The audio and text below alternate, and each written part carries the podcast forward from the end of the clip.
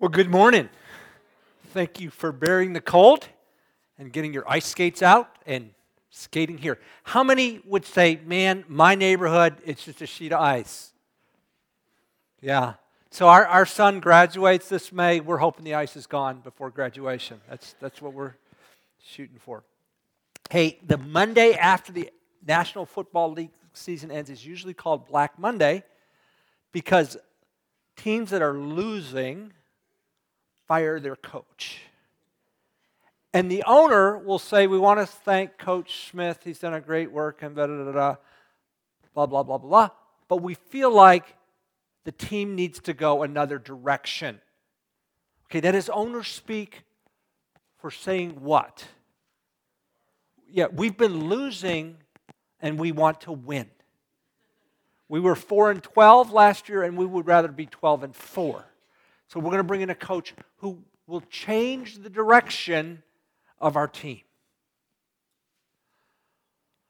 Well, that's a little bit of what Jesus wants to do. He wants to change our direction. And we're going to talk about how or in what way he changes our direction. So if you got a Bible, if you'd open it, as Emily mentioned, to Ephesians chapter 2, we're going to start in verse 1, we're going to go through verse 10, and ask, wrestle with this question in what way? Particular. One specific. What way does Jesus change the direction of our life? Now, we are spending six weeks, the first six weeks or so of the year, focusing on the gospel because it is the foundation, it is the cornerstone of why we're here, of our faith. And to do that, we are basing, I'm basing this sermon series on a, a book called Basic Training for Walking with Jesus. Mike Hendricks wrote it. Um, it's a study guide. You can go along. It's 21 days. Uh, if you don't have a copy, I encourage you to pick it up. It's out, uh, out at the information center. Seven dollars. Please, if you don't have the money, take the book. Um, it's not that critical that you pay for the book, but it is critical that you understand the good news of the gospel because it is foundational for everything we do and everything we believe. Our passage then starts this way. It says, uh, You were, so this is what you were before Christ. You were dead in your trespasses and sins, in which you formerly walked according to the course of this world, according to the prince of the power of the air, of the spirit that is now working in the sons of disobedience. Among them too, we were all formerly lived in the lust of our flesh, indulging the desires of the flesh and of the mind, and were by nature children of wrath even as rest, even as the rest. Uh, that, that's a mouthful there. And it says, before coming to Christ, among other things, we were dead, enslaved, and condemned. By nature, children of wrath. Dead. Well, Andy, what are you talking about? Uh, a dead person's unresponsive. They, you can talk to them, but they're, they're not answering. You can touch them, they're, they're, not, they're not responding. They, they are unresponsive. And before coming to Christ, we were unresponsive to God. 1997, Hope and I went to a language school in Costa Rica, and we went to a little church. And second trimester, now we've been going to that church a while, and, and they always introduce new people. At the beginning of the trimester, uh, new students come in. So the pastor's up in front, and he says to the church, he looks out in the church, he said, You know, there's, there's a, of course, it's all in Spanish, there's a, a group of people here right in the front, and he's talking about right here. Um, they're probably students. I'm guessing they're from the United States, and we just want to welcome them. And I, I was sitting over there left, and, and those guys were within my vision, and I thought, you have no clue that he's talking about you. You're unresponsive. You don't understand. You don't respond to him. And I thought, you know, probably a trimester ago, that was me. Now, we happen to sit over on the left. I'm sure he's set up. Over here on the left, we have a nice couple. They're probably students, and uh, they're probably from the United States or something like that. Yeah, unresponsive. You're not responding. Before coming to Christ, God was alive in the world. He's always been. He's omnipresent. He's speaking, His Spirit's at work, but, but we're unresponsive to Him. Uh, we were enslaved. We walked according to the prince of the air. Oh, oh, we were freely making decisions. We just didn't understand that someone was influencing our decisions. In reality, we weren't free. We, we, we thought we were. Uh, this came home to me my junior year in college. My roommate got a serious girlfriend. And all of a sudden, everything changed. What time he ate dinner, when he washed his clothes, when he studied or didn't study. And, and he would say, No, I, I'm freely choosing that. But as someone who could sit back and watch, I thought, Yeah, but she's the reason you're making every choice you're making. And see, we as Americans, we're, we're free. But we don't realize is uh, we're being played by, by the prince of this world. And the freedom we think we have is an illusion. And then, third thing I want to point out, it says we, we were uh, controlled by, by the lust of our, our flesh. So I came to faith my freshman year, February 1979. And so, oh, April or May, I don't know. It's towards the end of the semester. This is South Texas, so it's really hot. And uh, uh, the shorts were really short, if you catch my drift. And there were a, a, a bunch of uh, guys sitting at the table, and you came in the cafeteria here, and, and you, you passed this way to go out to eat. And, and the guys just said, let's, let's just look and lust. That's what they said. And I had come to faith, and I was kind of new in my faith. So I thought, I'm not going to preach condemnation to them, but I'm just going to not look. I'm just going to, here they come, and I'll, I'll just kind of look forward. And, and then everybody, oh. And, and so one of them sees, he said, Oh, Andy, oh, is it, is it Father Andrew? That's a, a derisive term. Uh, and they knew I'd come to faith. You can't look, can you? Because because your religion won't allow you. And, and I said, Well, actually, I, I can. I have the choice not to. You can't not look because you're enslaved to your passion. Oh, oh, they said, oh, you know, and then the conversation kind of ended there. But I thought, who's really free here? When, when you and I are enslaved by our passions, maybe it's a physical thing, maybe it's a material thing, maybe it's a, a, a, a passion for, I, I, I want to be recognized, I want to be popular. What, what, will, what will the typical high school, college, young adult do to be popular? What, what will they compromise if that's what they have to have? Uh, this is a picture of who we were before coming to Christ.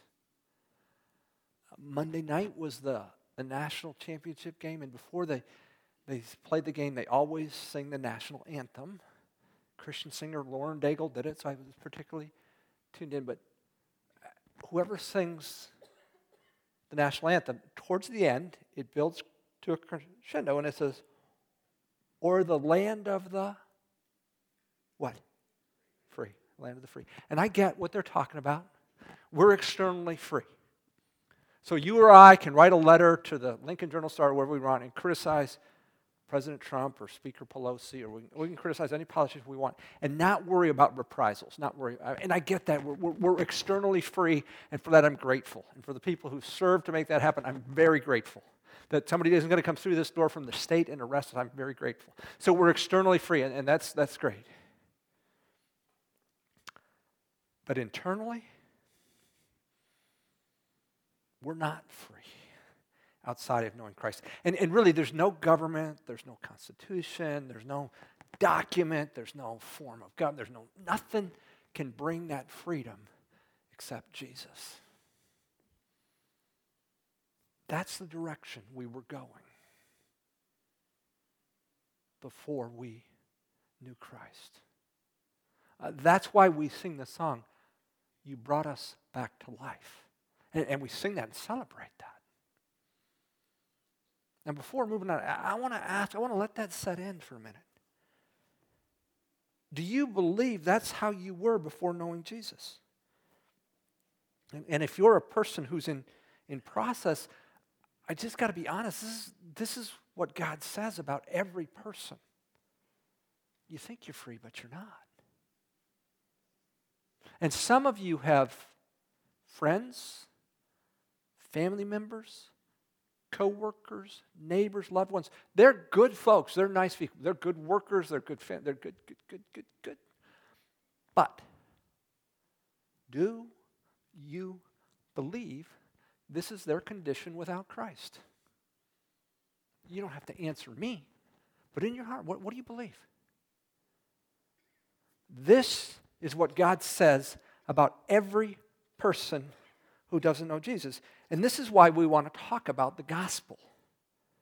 Because if Ephesians 2 stopped at verse 3, it'd be a bummer if the thought stopped there, but it doesn't. Verse 4 starts with the word but. But signifies a transition. It says this all this stuff's true, but God See, he's going to change the direction. Remember the owner, he wants to change in direction of the football team. He, but God's going to change our direction, being rich in mercy. Mercy is withholding what you deserve. All of us deserve an eternal separation from God because of his great love. And understand, love for God is not an emotion, it is an action. I am going to act in your best interest, even if it costs me. And that's what Jesus did by dying on the cross. That's the good news of the gospel. But God, being rich in mercy because of his great love with which he loved us, did what? What did his mercy and love do? Verse 5. Even when we were dead, remember, unresponsive, enslaved, by nature children of wrath, even when we were dead in our transgressions, made us alive together with Christ. That's why we sing that song, and that's why it's an upbeat song. You brought us back to life. Is that worth celebrating? Absolutely. Yes, it is worth celebrating that God has changed the direction of our life. For by grace you have been saved, and raised us up with Him, and seated us with Him in the heavenly places in Christ Jesus. That's what God did for us. He changes the direction. And what direction is it? He changes us from being dead to being alive. In what way does He change our life? He moves us from death to life just like that with the gospel.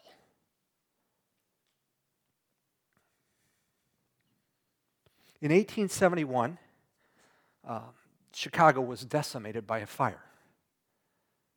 What's interesting is the, the fire started on, on a, one part of the city and crossed the river and swept to the other side where it did the majority of its damage. You ask, how does a river, how does a fire cross a river?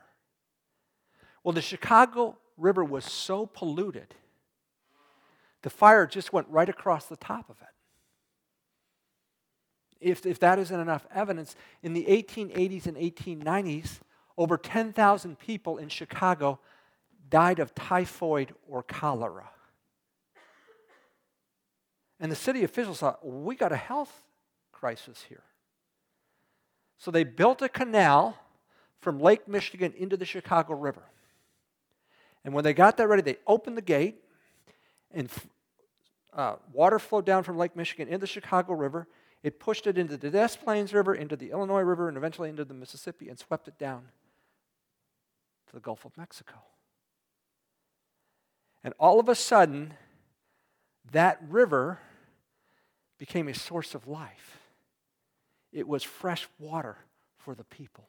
The, the magnificent exchange is what they called it. Do you realize that's what God has done for you? He's, he's made a change in you and me. We were destined internally for death, rebellion to God, separation, eternal separation. By nature, children of wrath, dead, unresponsive to God. Couldn't hear Him.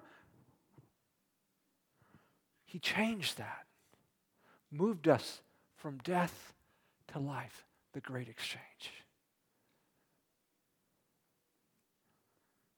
Why? Well, here's part of the reason. So that in the ages to come, he might show the surpassing riches of his grace in kindness toward us in Christ Jesus. If you're a believer in Jesus and, and you've experienced this change of direction, you're going to be a testimony throughout the ages to the grace of God. People are going to go, wow, that's a great God. That's a great God. Our former neighbors, a principal for LPS, but on the side, he likes to uh, rebuild things. So years ago, he got this old, beat up truck. I mean, he stripped it down to the bare thing, and you know, he was watching YouTube videos how to do it, and, he re- rebuilt that thing. Man, it's beautiful. And obviously, we're not neighbors anymore, but, but whenever I'd see that truck, it, it was a reminder man, Randy's really good at this. It's a testimony to how, well he works. Well, you're going to be a testimony if you're a believer in Jesus to how well God works. People are going to step back and look at you and say, throughout the angels, everybody, what an amazing God.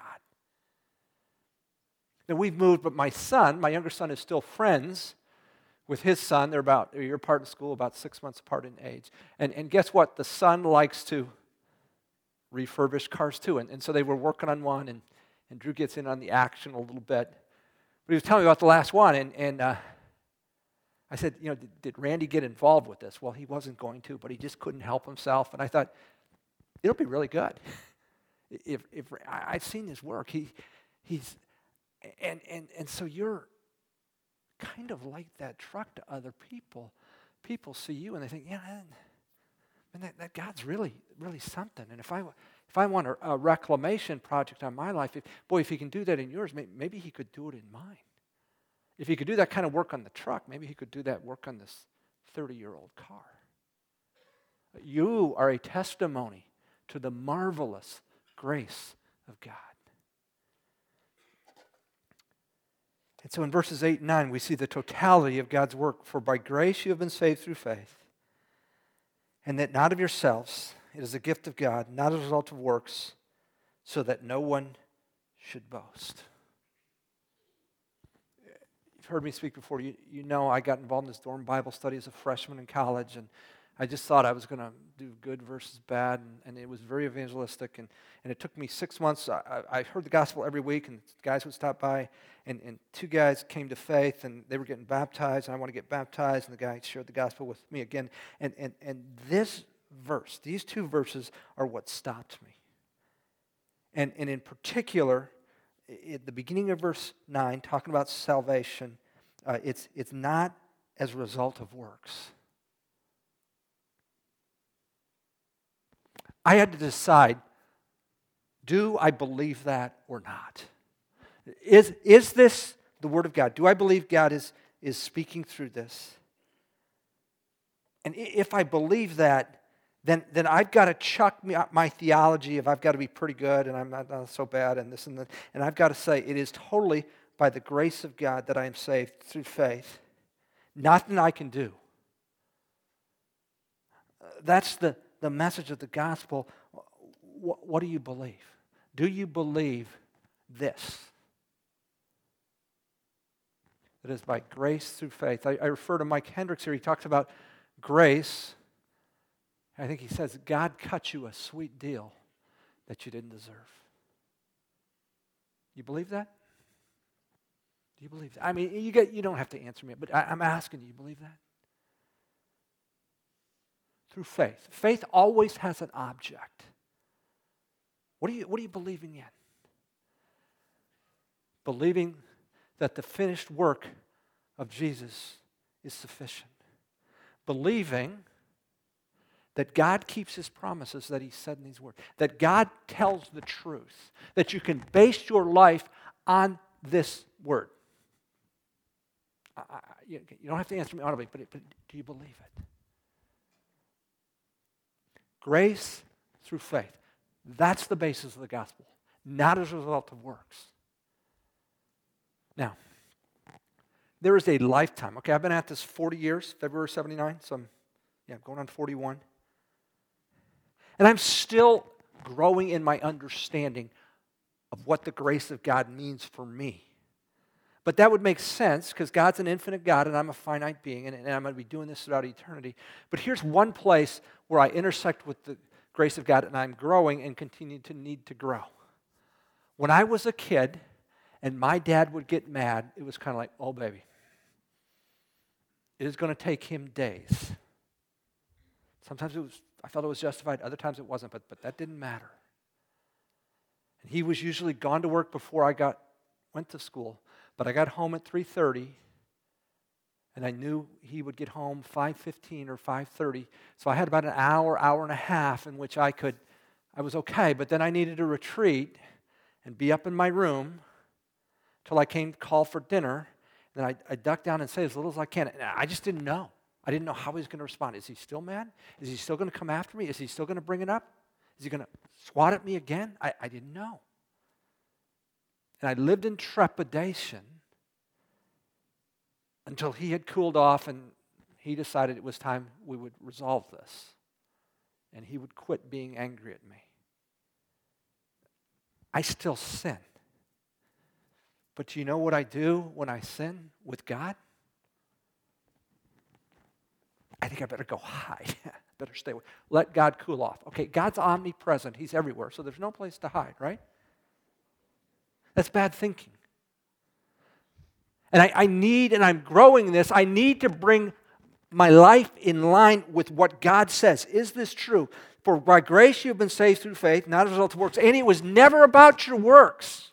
You were always coming to me on the basis of grace through faith. So there's a need to confess my sin, but I don't have to go hide from God. I don't need to, well, I wonder, I wonder how long God's going to be mad about this. No, no, he, he finished his anger in Christ Jesus on the cross. That's just me, where I'm growing in my understanding of God's grace towards me. Do you know it's infinite? And, and, and I would encourage you to, to step into it. I don't know what it's going to look like for you, but He's got grace beyond measure, it's infinite. And you can step into that some of you maybe have never made that decision. And maybe this is new to you, like it was my freshman year in college. And maybe you need to think it through. But maybe this is the day where you say, you know what, I, am going to take you at your word. By grace through faith, not as a result of works. And I, am going to believe. That's, that's the foundation. That's the beginning of a relationship with God. If you never made that decision, I invite you to do it right now. That's why Christ died. He lived the life you were supposed to live in full submission to God, according to the plan, died on the cross and rose again. That we, we might make the great exchange from death to life. Now, now I said it, works is never to the basis of our salvation, but it is the result of our salvation. And Paul talks about that in verse 10. For we as, are his workmanship, created in Christ Jesus for good works. So the expectation is as God gets to working in your life, you will be involved in good works. Of course you will. Which God prepared beforehand so that we would walk in them. Good works absolutely has a place in the Christian life. It's not the basis of salvation, but it is evidence of salvation. So that's why we're doing things like the Campbell CLC. That's why we have a car care ministry. That's why we have a meals ministry. There are people who are saying, you know what, this Jesus who's done a work in my life, it absolutely demands my goodness towards others, that I might be a representative of Him. Absolutely, but never the basis of our salvation and evidence of our salvation. Those of you who know Jesus and have come to Him by grace through faith, not as a result of works, are you available for Him to work through you that others might come to know Him? That you might be that vehicle. And people say, wow, God's done an amazing reclamation work there. Maybe He could do it in my life. Would you show yourself, God through you, through allowing Him to, to bubble up good works in your life? Uh, years ago, um, the movie Seabiscuit came out, told about in the racehorse in the 1940s. And really, Seabiscuit was the dominant horse in the 40s. But at the beginning of the movie, uh, Charles Howard is a millionaire who's going to get into horse racing, and he's interviewing a cowboy trainer named Tom Smith. And Smith has taken on Seabiscuit. And Seabiscuit had broken his leg and was scheduled to be euthanized. So Charles Howard said, Why, why, why are you doing this? And Tom Smith said, Hey, you don't throw a whole life away just because it's banged up a little bit. And the rest of the movie is how he trains him. And, and Seabiscuit eventually beats War Admiral, Admiral, who was the supposedly the top horse that year. But I love that line. You don't throw away a whole life just because it's banged up a little. You know, on the outside, people may look at you and me and think, good gracious, what does God see? And what God sees is, man, you don't throw away a whole life just because it's banged up a little bit. Aren't you glad we serve a God of grace? In what way does Jesus change the direction of our life? Jesus moves us from death to life. Let me pray. Our Father, we're grateful for the, the good news of the gospel. It's a change of direction. We were going one way, and, and you reverse our course by grace through faith, not as a result of works. Lord, that we would take hold of that and we would not let go. Lord, some of us have been uh, living that uh, a lot of years, and I, I, pray we would be men and women who continue to step in and grow uh, in your grace. Uh, open our eyes to the infinity of the resources you have in front of us. I pray this in Jesus' name. Amen.